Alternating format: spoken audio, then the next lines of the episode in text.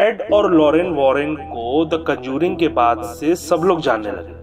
और एनाबेल की वजह से उनका एकॉल्ट म्यूज़ियम काफ़ी ज़्यादा फ़ेमस हो गया।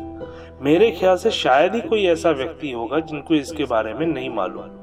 इनके एकॉल्ट म्यूज़ियम में जितनी भी चीज़ें रखी हुई हैं, उन सब के पीछे का इतिहास काफ़ी भयानक रहा है।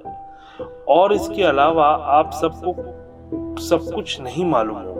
जैसे कि उनका बचपन उनके द्वारा सॉल्व किए गए कई ऐसे केसेस है जो अभी तक पब्लिक की नज़र में नहीं आए कई ऐसे केस जिन्होंने उनकी भी दुनिया पलट कर रख दी कई सारे केस फ़ाइल के ऊपर मूवीज़ बनाई जा चुकी हैं, लेकिन अभी भी कई सारे केस ऐसे हैं जिसको दुनिया के सामने लाया ही नहीं गया। लेकिन हाँ मूवीज़ में कहीं ना कहीं इसकी झलकियाँ ज़रूर देखने को मिली और इस सीज़न में हम बात करेंगे कुछ ऐसे ही केसेस के बारे में।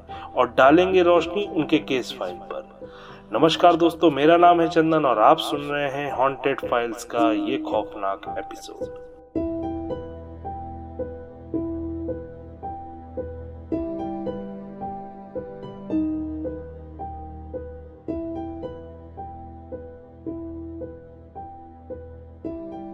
किसी भी कहानी की शुरुआत अगर नायक और नायिका के बचपन से करें तो उस कहानी में और भी मज़ा आने लगता है। और बचपन अगर अमेरिका के सबसे पहले घोस्ट हंटर्स की हो तो क्या कहना शुरुआत करते कहानी के नायक एड से। एक इंटरव्यू के दौरान एड ने बताया था कि उनका बचपन एक ऐसे घर में बीता जो कि हॉन्टेड था। अकॉर्डिंग टू एड बचपन में उन्होंने अपने क्लोजेट में रात के समय एक बड़ा सा ग्लोब जैसा कुछ देखा। शुरू में तो उन्हें ये वहम लगा, लेकिन धीरे धीरे उस ग्लोब में एक अधेर औरत की शक्ल दिखाई देने लगी। फिर उसे, उसके गुस्से से लाल लाल आँखें भी दिखनी शुरू हो गई। अक्सर रात में क्लोजेट अपने आप खुल जाया करता था और बुढ़िया की शक्ल एड को नज़र आती थी, जो कि काफ़ी ज़्यादा अनप्लेजेंट थी।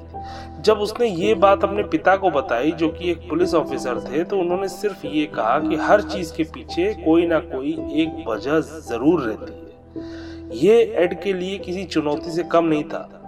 ज़रूरत थी तो सिर्फ़ उस वजह की वजह की, लेकिन क्या वजह थी कि रोज वो बुढ़िया उससे क्लोजेट से गुस्से से झांका करती थी। इससे पहले कि कुछ पता चलता एड के पिता का ट्रांसफ़र हो गया और वो वजह हमेशा के लिए राज बन गई। अब बात करते हैं हमारी प्यारी सी नायिका लॉरेन के बारे में। लॉरेन एक कैथोलिक स्कूल में पढ़ती थी और लॉरेन किसी ऐसे घर में बिल्कुल भी नहीं पली जहाँ उसे भूत दिखाई दे। लेकिन उसे कुछ अलग दिखाई देता था, जो साधारण व्यक्ति अपनी साधारण आँखों से बिल्कुल भी नहीं देख सकता था। दरअसल जब लॉरेन को बचपन से ही दूसरे लोगों के सिर के पीछे एक चमकदार रोशनी दिखाई पड़ती थी शुरू में उसे लगा कि ये नॉर्मल है, क्योंकि जैसा उसे दिखता है, सभी को वैसा ही दिखता होगा। और उसकी लाइफ नॉर्मल चल लेकिन उसे इस चीज़ का एहसास तब हुआ जब उसकी मुलाकात एड से हुई। एड के सिर के पीछे से निकलने वाली रोशनी दूसरों के मुकाबले थोड़ी तेज थी।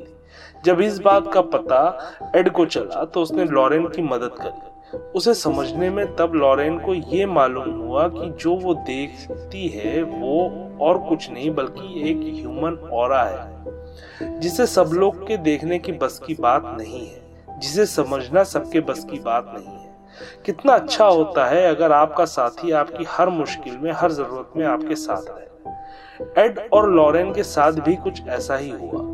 ये दोनों एक दूसरे को समझते थे, लेकिन साथ ही में एक दूसरे की ज़रूरत में हमेशा खड़े रहे।